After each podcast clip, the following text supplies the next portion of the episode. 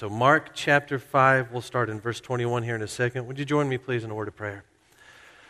Father, as we come to your word this morning um, for study, we realize we have already come to it in many other ways through singing, through prayer, through reading, uh, through acting it in fellowship, trusting it in many ways. Uh, and Lord, we come to your word, we come to you because we are people in need. Uh, we don't have the answers, we need the answers. We don't have the strength, we need your strength.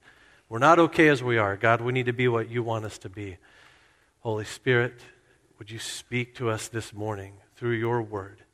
Give us ears to hear, give us tender hearts that we would receive this word, and let the fruit of our time together this morning be a purer, clearer faith in the God who knows us by name and has done all that is required for our salvation. It's in Jesus' name we pray. Amen. Mark chapter 5, verse 21.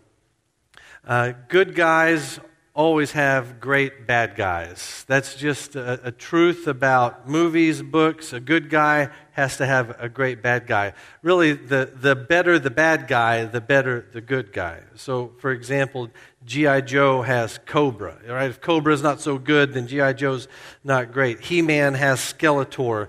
In the Transformers world, Autobots have Decepticons. Uh, the Dukes of Hazzard had Boss Hogg and Roscoe P. Coltrane. They got to have a great bad guy. Luke Skywalker has Darth Vader. Starship Enterprise has Klingons. Doctor Who has the Master. Smurfs have Gargamel. Good guys need great bad guys. It's just a, a very common thing. Uh, and it's true of your faith as well that your faith in Jesus Christ has many enemies. They come in different intensities. They come in different manifestations. To be sure, we have one great enemy. But he schemes against you and works against you in so many different ways. And it's important for you and I, when we think about our walk with Christ, our belief, our trust in Christ, it's important that you and I do so with an awareness of the enemies that we go toe to toe with on a regular basis. Why is that important? Well, if you're a follower of Jesus Christ, it's important for you to know these enemies because they are the reason that you live with such little joy and such great sin. These enemies war against you, scheme against you, and they want to do all they can to fracture your trust in Jesus Christ, your Savior. If you're not a follower of Jesus, why is it important to know this? If you're not a follower of Jesus, well, you're going to find that these enemies, they keep you from salvation altogether. They keep you from forgiveness, and wholeness, and peace, and life everlasting.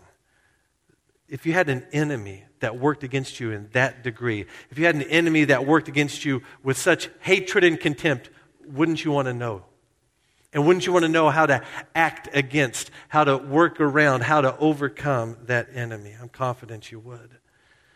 And so this morning, we're going to study a story, an incredible story that highlights for us enemies of faith. We'll use the word faith a lot this morning, and so it's important that we have a working definition of that word. Here's a very simple definition of the word faith faith is biblically informed trust in God. Faith is biblically informed trust in God. It's biblically informed, meaning the content, the things in which we believe, we trust, they come from this word in this word exclusively. What this says about God and about salvation and about us, we, we believe it all. And so our faith is, first of all, biblically informed. There's certain specific things, there's things we've got to know. It's biblically informed and it is trust. Biblically informed trust in God, meaning we rely on what God says. We believe it with our heads, we trust it with our lives. We live and speak and act and think in accordance with this word. That's what faith looks like. It's not hope into some mystical unknown, it's not a wish into the universe. Faith is biblically informed trust in God. Faith has a focus, a direction. It's in the God of creation, the God of our salvation, the God that we know as Father, Son, Holy Spirit, the God revealed in this word, that's the direction of our faith. Faith is biblically informed trust in God. And our passage today tells of two amazing encounters with Jesus where faith is a primary factor in both of these encounters. So, my goal this morning in this incredible story is to show you the rock solid nature of faith in Jesus Christ.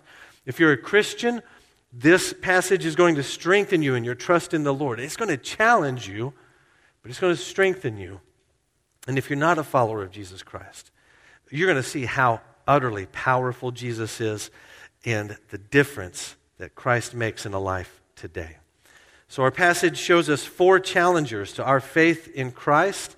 If we set our eyes on Jesus, these enemies are going to be put down forever. So, I want you to follow along with me as I read Mark chapter 5, starting in verse 21.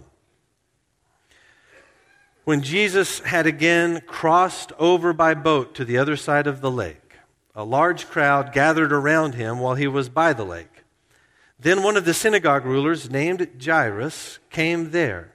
Seeing Jesus, he fell at his feet and pleaded earnestly with him.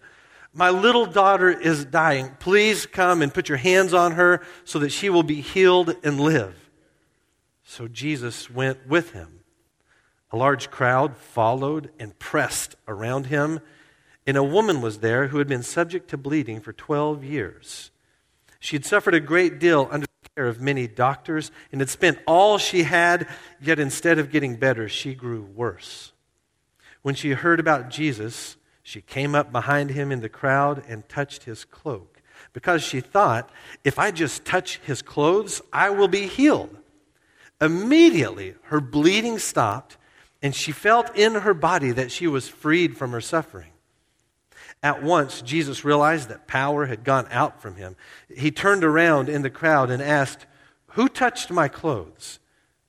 You see the people crowding around against you, his disciples answered, and yet you can ask, Who touched me? But Jesus kept looking around to see who had done it. Then the woman, knowing what had happened to her, came and fell at his feet, trembling with fear, and told him the whole truth. He said to her, Daughter, your faith has healed you. Go in peace and be freed from your suffering. While Jesus was still speaking, some men came from the house of Jairus, the synagogue ruler. Your daughter is dead, they said. Why bother the teacher anymore? Ignoring what they said, Jesus told the synagogue ruler, Don't be afraid, just believe. He did not let anyone follow him except Peter, James, and John, the brother of James. When they came to the home of the synagogue ruler, Jesus saw a commotion with people crying and wailing loudly he went in and said to them, Why all this commotion and wailing? The child is not dead, but asleep. But they laughed at him. After he put them all out, he took the child's father and mother and the disciples who were with him and went in where the child was. He took her by the hand and said to her, Talitha cum, which means, Little girl, I say to you, get up. Immediately, the girl stood up and walked around. She was 12 years old. At this, they were completely astonished. He gave strict orders not to let anyone know about this and told them to give her something to eat. So, I want to highlight in this incredible story four challengers to our faith in Christ, four enemies of your biblically informed trust in your Savior. These are four fights that faith wins. So if you're taking notes this morning, I'll give you the challenger. The first is this it's faith versus pride. Faith versus pride in verses 21 through 24. So our story unfolds with a familiar setting, right? If you've been with us through our study of Mark, we're always by this lake so far, always by the Sea of Galilee. And at this point in Jesus' ministry, he's well known. People flock to wherever Jesus is. Uh, they know him and pursue him as a miracle worker. They come to him for healing. They don't come for him because they think of him as the Messiah in the way you and I think of Messiah. They want healing. Jesus gets out of the boat onto the shore. The crowd is there. And among the crowd is a man named Jairus. We're told that Jairus is a, one of the rulers in the synagogue. So, the synagogue, think of it like a, a, satellite campus apart from the mothership, the temple in Jerusalem. Each little community had its own synagogue, and Jairus is one of the rulers or one of the presidents, one of the leaders in the synagogue. Uh, he's one of a team of administrators who took care of the facilities and also organized and orchestrated worship services, took care of education and, and other ministerial activities. So it'd be right to think of him kind of like a pastor elder type of person, but he carried a bit more gravitas because the whole community is centered around this synagogue. So everyone knows who the synagogue leaders are. Everyone in the little community, they know who Jairus is. So he has sort of this societal weight about him, and he has an important role there in the synagogue. Now, Mark doesn't tell us how Jairus thinks or feels about Jesus prior to this encounter. But we know that Jesus, prior to this, has been a source of conflict in the synagogue. Not necessarily this specific synagogue, but in a synagogue nevertheless. Back in chapter 3, verses 1 through 6. It's Sabbath. You remember this story? It's the Sabbath. Jesus is in the synagogue. The Pharisees bring in a man with a withered hand to test Jesus. Will he heal this man on the Sabbath? And according to their oral tradition, thereby break the Sabbath. And what does Jesus do? Stand up, heals the man, and then he eviscerates verbally the Jewish leaders who are present that day. It, the Jewish leaders that witnessed that, they leave that synagogue, chapter 3, verse 6, they leave it plotting how they can kill Jesus. These are Jairus' colleagues. Inasmuch as Jesus' reputation spread around the Sea of Galilee from village to village, there's no doubt that a synagogue ruler like Jairus might have had a prior understanding or opinion of who Jesus was. But regardless of whatever that unknown previous opinion was, at this point, Jairus, a man of status, a man of the law, comes and throws himself at the feet of a known Sabbath or accused Sabbath violator. He's a man of stature. Jesus is, according to the crowd, this wandering miracle worker. But out of desperation for the healing of his daughter, Jairus throws his title, everything else aside and throws himself at the feet of Jesus, begging him to come and heal her. Now, I don't think that Jairus at this point has perfect faith, but I think he does inform us in an important way in, in that he shows us the value of humility when we come to Jesus. The faith that saves, the faith that heals, the faith that lifts is a humble faith. Jairus didn't come to Jesus with his resume and with his titles and, and demand respect from Jesus. I'm Jairus, synagogue leader. Come and do what I tell you to do now, Jesus. He doesn't, he doesn't play that game. Jairus, in this moment, out of desperation, throws himself humbly at the feet of Jesus. It's important that we recognize how incompatible pride and faith are in the battle between faith and pride, someone's always winning. Either pride is winning or, or faith is winning. Faith is trust in another, whereas pride is trust in myself. Faith says, God can do this, but pride says, I can do this. Faith says, I need God. Pride says, God needs me. Faith says God is good no matter what. Pride says God is good if he does what I want. So it's vital for you and I in the battle in faith versus pride to come humbly before our God. See, the humble person is the Christ like person. Christ like in that Jesus himself shows us true humility all the way to the cross. He doesn't cling to his divine status, but rather he uses his divine status to work salvation, to finish salvation for us. And that salvation is won through his utter humiliation.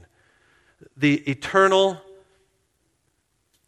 creator, sovereign God humbled himself and took on flesh For the eternal God to take on flesh, to become like his creation, is no small thing. It's an immeasurable distance from the eternity of his throne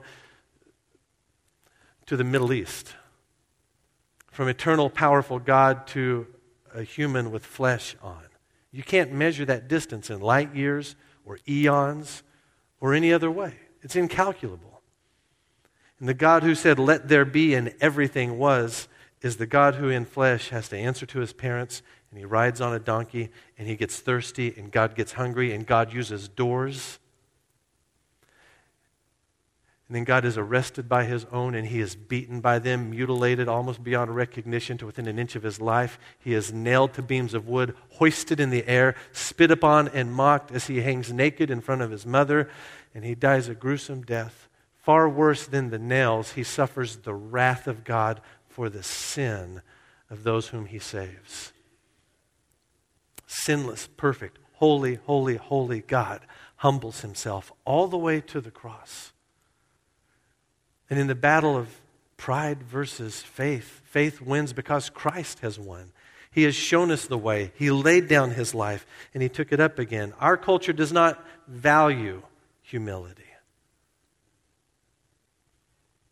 It's not a characteristic that's prized by our world or its leaders. I, I don't know who among our politicians is known for their humility, nor would be praised for their humility. We often equate it with weakness. Uh, but the writer and pastor A.W. Tozer helps us think about humility correctly. In his book, The Pursuit of God, he says this The meek man is not a human mouse afflicted with a sense of his own inferiority. Rather, he may be in his moral life as bold as a lion and as strong as Samson, but he has stopped being fooled about himself. He has accepted God's estimate of his own life. He knows he is as weak and helpless as God has declared him to be. But paradoxically, he knows at the same time that he is, in the sight of God, more important than the angels. In himself, nothing. In God, everything. Jairus came humbly to Jesus, and you must also.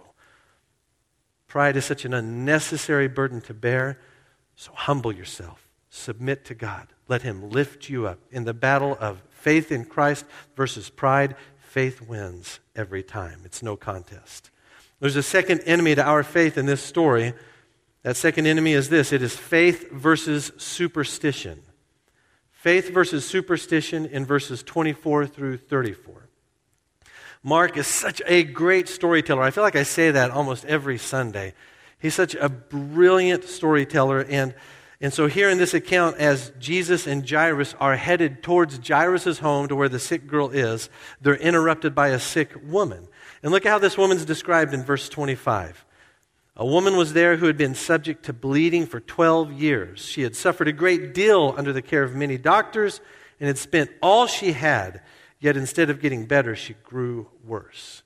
12 years, this woman afflicted with this sickness and it would have been a horrible ordeal. Her bleeding left her ceremonially unclean, and, therefore she would have been forbidden from worship, and she would have been isolated uh, in terms of social life. And we're told that she spent all she had on doctors in attempts to make her better, but the doctors had all failed. She's out of money. In this regard, she's kind of like the man who was possessed by demons that we read about last week that man, like this woman, beyond human help. There's nothing more anyone could do for him, nothing more anyone can do for her. She's at the mercy of Jesus. And so, what does she do? Look at verse 27. When she heard about Jesus, she came up behind him in the crowd and touched his cloak because she thought, if I just touch his clothes, I'll be healed. Immediately, her bleeding stopped, and she felt in her body that she was freed from her suffering. Now, Mark gives us all the right details. Jesus is in a crowd, there's people pressing him from all around. The woman doesn't touch Jesus, she touches his robe, and she's healed immediately in that moment. She doesn't walk away and get healed progressively. The healing is immediate and instant right then and there. And Jesus senses it. In the midst of this big crowd, everyone touching him, he knows when someone touches him and is healed. And so Jesus stops everything and he asks the question, Who touched me? Who did? He's being touched everywhere. Who touched me? And his disciples. Aren't they fantastic? Verse 31. You see the people crowding against you, and yet you can ask, Who touched me? Thank you, captains. Obvious. Aren't they wonderfully dense? Time and again, they miss the point. So finally, Jesus searches the crowd. He's looking for this woman, and she identifies herself. She falls trembling and terrified at his feet. Isn't that what miracles do? Time and again, in the Word, we see people experience these miracles, and the response is fear, awe, reverence. She falls at his feet. She tells him everything that she did. And what is Jesus' response in verse 34? Daughter, your faith has healed you. Go in peace and be freed from your suffering. Now, I find our woman to provide for us a positive example and a negative example. The positive example is this she believes Jesus can indeed heal her. Everyone else has failed, but she's going to get there to Jesus. She, she shows such courage she takes great risk to be in this social setting, to sort of mouse her way through the crowd to get up to touch Jesus. Her negative example, and I want to be gentle here, but I think it's a, a teachable point. Her negative example is this her desire to be healed by touching Jesus' garments. It reflects a common belief in the ancient world that a person's power could be transmitted through their clothing. Similar, similar beliefs and results are reported in the book of Acts by those who try to touch Peter's shadow in chapter 5. And then in Acts chapter 19 with Paul's handkerchiefs, same idea. And these beliefs, they seem to be more like magic or superstition than true faith. And I think that's why Jesus stops. And I think that's why Jesus seeks this woman out in the crowd. He can't let her be healed by a flawed premise and then walk away thinking that superstition or magic has won the day. There's no magic in the clothes of Jesus. The power of healing, the power of wholeness, the power of salvation is in Jesus himself, not his wardrobe. And so Jesus stops. I think this is why he stops. I think this is why he seeks her out. He's showing such grace and tenderness to this woman who, who the crowd doesn't even recognize. And I think also this is why Jesus corrects her. When he says, Daughter, your faith has healed you, he's correcting.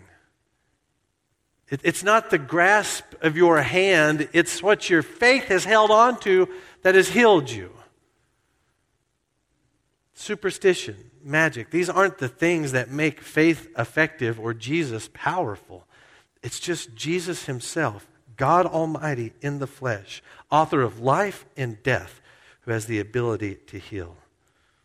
He wants to affirm her and He wants to set her in the right direction. How often do we feel that we have to add something to our faith to make it more effective? I mean, can faith really be as easy as simply trusting Jesus? Is that really all there is to it? Maybe we need to add a special prayer formula or some sort of special ri- ritual or a religious act. Maybe if we do these things, it'll really activate our faith and, and set it on a path of uh, greater potency. A number of years ago, I caught a. Uh, I caught a televangelist, a, a prosperity gospel preacher on TV late at night. He's well known a well known scammer and liar. His name's Robert Tilton. You might know him if you were to Google him. Robert Tilton, and, and he, he would teach this, the same heresy, the same demonic heresy. If you send me your money, then God's going to give you blessings. And I thought, man, it'd be fun to get on his mailing list. So I got on his mailing list. and it was amazing the amount of mail I received from Robert Tilton ministries. And all kinds of gimmicks and weird things. And, and one item in particular was uh, a, an anointed handkerchief. So I opened the envelope, and inside was this little piece of fabric that had been blessed by Brother Robert himself. And I was to use this in prayer to get the miracle from God that I wanted. And then I was to put it back in the supplied envelope along with the financial gift and mail it back to Brother Robert. I'm sowing my seed of faith. I'm showing God how serious I am. And then God would answer that prayer. And look, I, am not going to lie. When I held that handkerchief, I felt something. I felt anger. Felt rage at this lie that so many kind people were duped by. Now, to be sure, Robert Tilton and his type, they still have sway around the world, but probably for this audience, not so big of a threat. But we still tend to function at times like Jesus needs a little bit of help from me to get things rolling.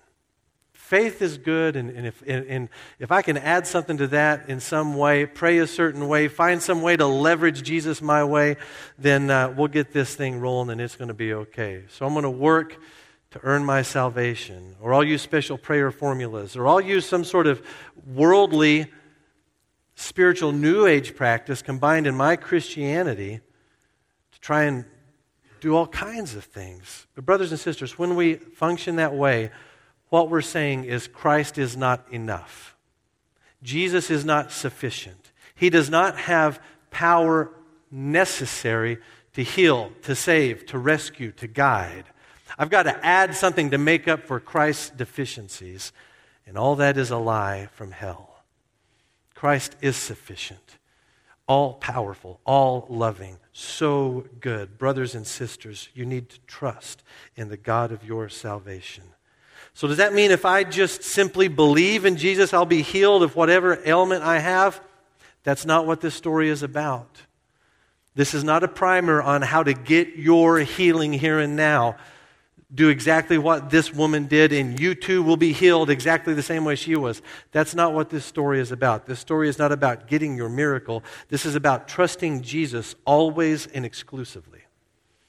It's like the Old Testament story in Daniel chapter 3 Shadrach, Meshach, and Abednego. They refused to bow before King Nebuchadnezzar's golden idol. And as a result, they're going to be thrown into the fiery furnace. You remember what they say to the king just before they're thrown into the fire? They say, The God we serve is able to deliver us from this fiery furnace, and he will deliver us from your hand. But even if he does not, we want you to know that we will not serve your gods or worship the image of gold you have set up. Exclusive trust in every situation, no matter what. That's what Christ calls us to in this encounter with this sweet woman. Paul said it this way to live is Christ, to die is gain. That's the kind of faith that marks Jesus' people. Trust in him no matter what, because he is all sufficient, all powerful, all loving, our Savior. Faith wins against pride. Faith wins against superstition. Third enemy, faith wins against is fear. Faith versus fear, verses 35 and 36. This is the critical part of the story, if you ask me. This is the pivot point, the major crisis moment. Don't forget, Jairus is still present with Jesus. They're on their way to his sick daughter. There's a sense of urgency, and Jesus stops for this encounter with this woman precious moments are ticking away. And then in Jairus' eyes, the worst that could happen happens. People come from his house and tell him, Jairus, your daughter's dead. Look at verse 35. They ask, Why bother the teacher anymore? If you've been with us the last couple of weeks, that title keeps coming up teacher. It's what the disciples said with disgust to Jesus when he's asleep in the boat while the storm was raging Teacher, don't you care? It's what the townspeople said to Jesus after he cast the demons out of the man in the passage we studied last week. They called him teacher. It's not Messiah. It's not a term of endearment and respect. It's, it's a term that is much smaller than what Jesus is. They're making a statement to Jairus, perhaps unintentionally, about how little they think Jesus is, how hopeless the situation is. He's a teacher, not the God of life and death. I love the detail Mark gives us in verse 36.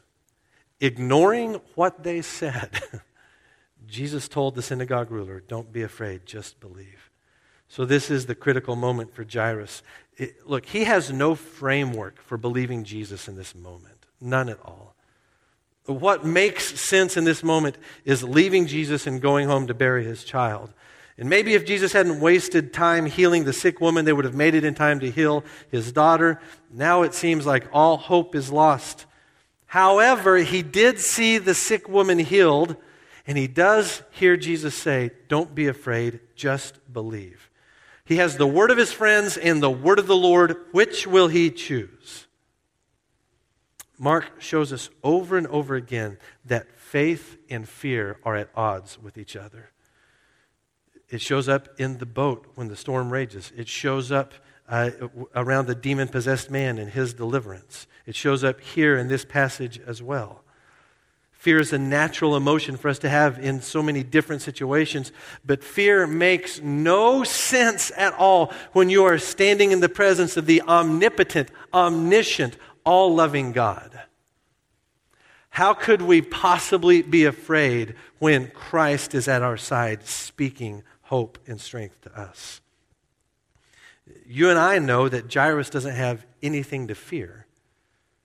Because as the readers, we have knowledge that he doesn't. We know how this story goes. So imagine you are present in this scene. What would you say to Jairus to encourage him at this point? You might say, Brother, don't worry. Go with Jesus. He loves you, He'll take care of your daughter. Death isn't the end here. You, you won't believe what Jesus is going to do. That'd be good advice you would give to Jairus. And now, sister, and now, brother, I want you to receive your own advice for the crisis you're facing this moment. Don't worry.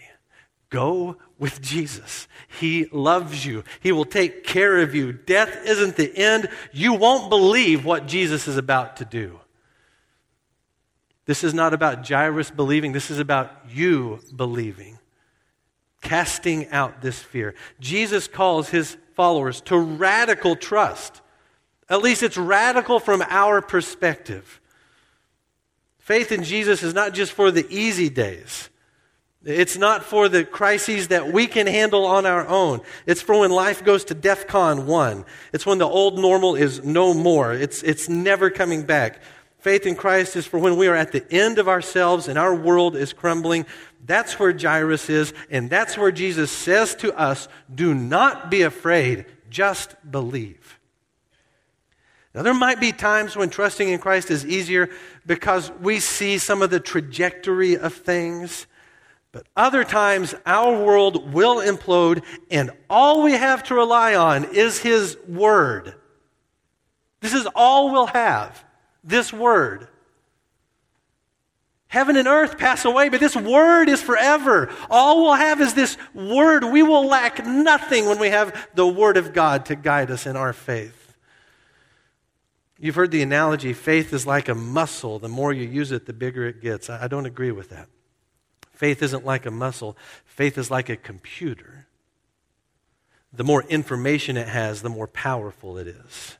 And the information that feeds our faith comes from the Word of God. If all you have is, don't be afraid, just believe, you have enough because you have the Word of God. Brothers and sisters, we've got to read this every day. We've got to, we've got to sit with Jesus every day. We've got to get this Word in us every day so that when the hard day comes, we've got that voice speaking to us confidence, taking away fear, giving us boldness in Him, confidence in His strength and His love and His power. Every day we need this in our lives. Don't be afraid, just believe. Faith is better than pride. Faith puts down superstition. Faith annihilates fear. Final enemy, quickly. Faith versus death verses 37 through 43. Here's what I love in this story Jesus speaks to Jairus, don't be afraid, just believe. And he doesn't wait for Jairus to respond. Jairus doesn't make some bold statement, I reject my friends and I choose Jesus. We don't have that moment. I think we have a father who cannot formulate words or thoughts in this moment. at the word of his daughter's death. I think it, it, the, the, the man can't function. And Jesus, in his grace, grabs Jairus, grabs the three, and off they go to Jairus' house.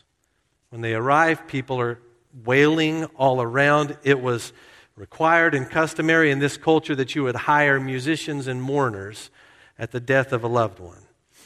Jesus walks into this chaotic and loud scene and he says, What's with all the noise? The child's not dead, but asleep. Now, does Jesus really mean that? Does he mean, no, she's just in a coma, you've misdiagnosed her? That's, that's not what he means. Even in the first century, although they didn't have a smartphone, they knew what alive was and they knew what dead was. So they know she's dead, she's really dead. When Jesus says she's not dead but asleep, he's referencing the temporary nature of this state. The people can't handle it. The hired mourners, they begin to laugh at Jesus. And I just, I love these scenes where Jesus is a little rough with people, right? Uh, middle of verse 40, they laughed at him after he put them all out. I want to know what that looked like. It wasn't a polite, would you please exit through the front door? I think Jesus throws his weight around a little bit here. He throws them out. He grabs mom and dad, Peter and James and John, and they go into the room where the girl lies dead. In the scene, after perhaps some of the abrasiveness of Jesus getting people out of the house, what happens next is divine gentleness and comfort. Verse 41 He took the girl by the hand and said to her, Talitha cum. And immediately the girl stood up and walked around. Uh, Mark gives us the Aramaic words that Jesus would have spoken. The word Talitha, its a literal translation is not little girl. The literal translation is little lamb. It's a similar name that Jairus called his daughter when he first came to Jesus and fell at his feet. My little daughter is sick. The God of all power, all authority over life and death, holds this little girl by the hand and says, little lamb, Get up. The woman who touched his robe. Jesus turns to her. It's the only place in the Gospel of Mark where he talks like this. He calls her daughter. He shows such value for women and such value for people who are at the bottom of the social ladder. That woman was not esteemed by anyone. This girl is a child. She's not esteemed by anyone. Jairus is the big man, but Jesus, all of his weight and attention goes to these two women. I'm struck by Jesus' gentleness, but I'm also struck by his power. You see, Jesus hasn't done a miracle like this before. Raising someone from the dead is a miracle of a different degree, and he does it with such ease. Just like in the boat with the storm, just like with the demons who possessed the man, Jesus does not pray a special prayer, use a special formula, use magic words, call on the God of heaven for strength and ability. He just speaks the word, and without any sweat, without furrowing his brow, creation obeys its master. Little girl, rise. And she gets up. Just incredible, amazing power on the part of Jesus, which tells us this that he is the supreme authority over life and death. There's no one else but him. Whoever believes in Jesus, the master of life and death, they're never going to die. They're going to live forever. And what Jesus does in miniature in this story, he's going to do in a grander way not long after this.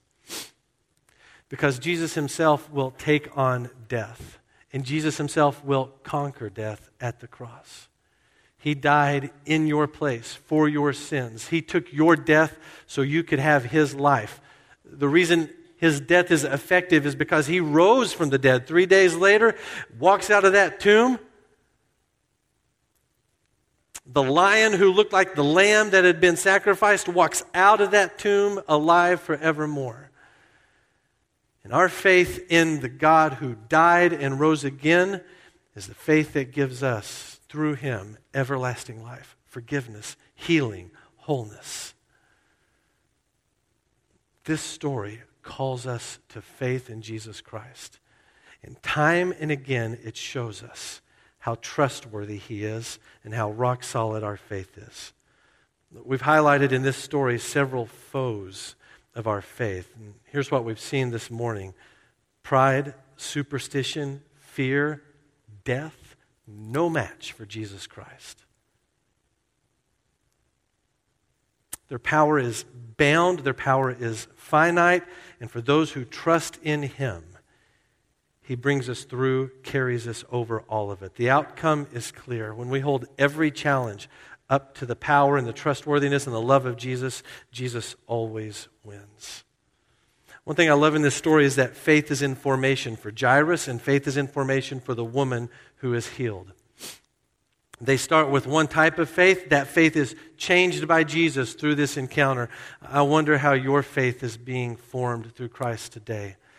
As a follower of Jesus Christ, faith is always in formation. It's not a one and done deal. You don't arrive at perfection and then live at that plateau the rest of your life. Faith is stretched, faith is grown, faith is purified, faith is focused over and over again over the course of our life. What's the foe you face today? The challenge to your trust in Jesus Christ. What is the lie you're believing that says Christ isn't enough? Don't be afraid. Just believe. If you're not a follower of Jesus Christ, that's why this story is here, is to call you to Him, to show you what He's like gentle, loving, mindful, with the lowly and the suffering a lover of the outcasts, a lover of the downtrodden. Our defender who puts down all the nonsense and the garbage, our Savior who dies in our place and lives evermore. He calls you to trust in Him. And if you'll call on Him, if you'll call on Jesus Christ in faith, you'll hear Him respond this way My daughter, my son, my little lamb. Let's pray together.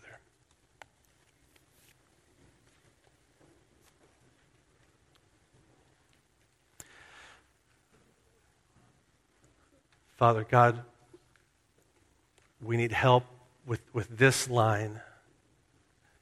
Don't be afraid, just believe. You know how fragile we are and how prone to fear we are, and perhaps with good reason. But oh God, would you give us eyes to see you this morning above it all? Don't let us define our view of you by our circumstances, but Father God, would you let us approach our circumstances through confidence in our Creator, sovereign God, the one who has all authority over all creation, who quiets storms with the word, the one who has all authority over all spiritual matters, who casts out demons with the word, who has all authority over life and death, who raises the dead with a little word the one who has all authority over salvation, who has won that for us through the sacrifice of himself. God, give us eyes to see you this morning. I pray for my brothers and sisters who are just hammered today and ask for your strength in them. Lord, let them trust in you no matter what. To have a faith that is resolute that does not shift because you don't shift, you don't change. God, the needs are great, the sickness is great, the situation is dire. But you care for your little lambs, and we trust in that. So, Father God, lift my sisters today and lift my brothers. Give us strength to walk. I pray for my friends in here that don't know you as their Savior. They've believed certain misconceptions, even lies about who you are or might be. Let them be won to you by a picture of your gentleness, your grace, your presence, your love, your strength for them today. Let them turn away from all the garbage and turn their whole life to you in faith, that by believing they would have life everlasting in your name. Thank you that this is the saving moment, the healing moment, that this is the time, Father, where we exalt you on high. We are glad to be your little lambs and for you to be our shepherd. It's in Jesus' name we pray. Amen.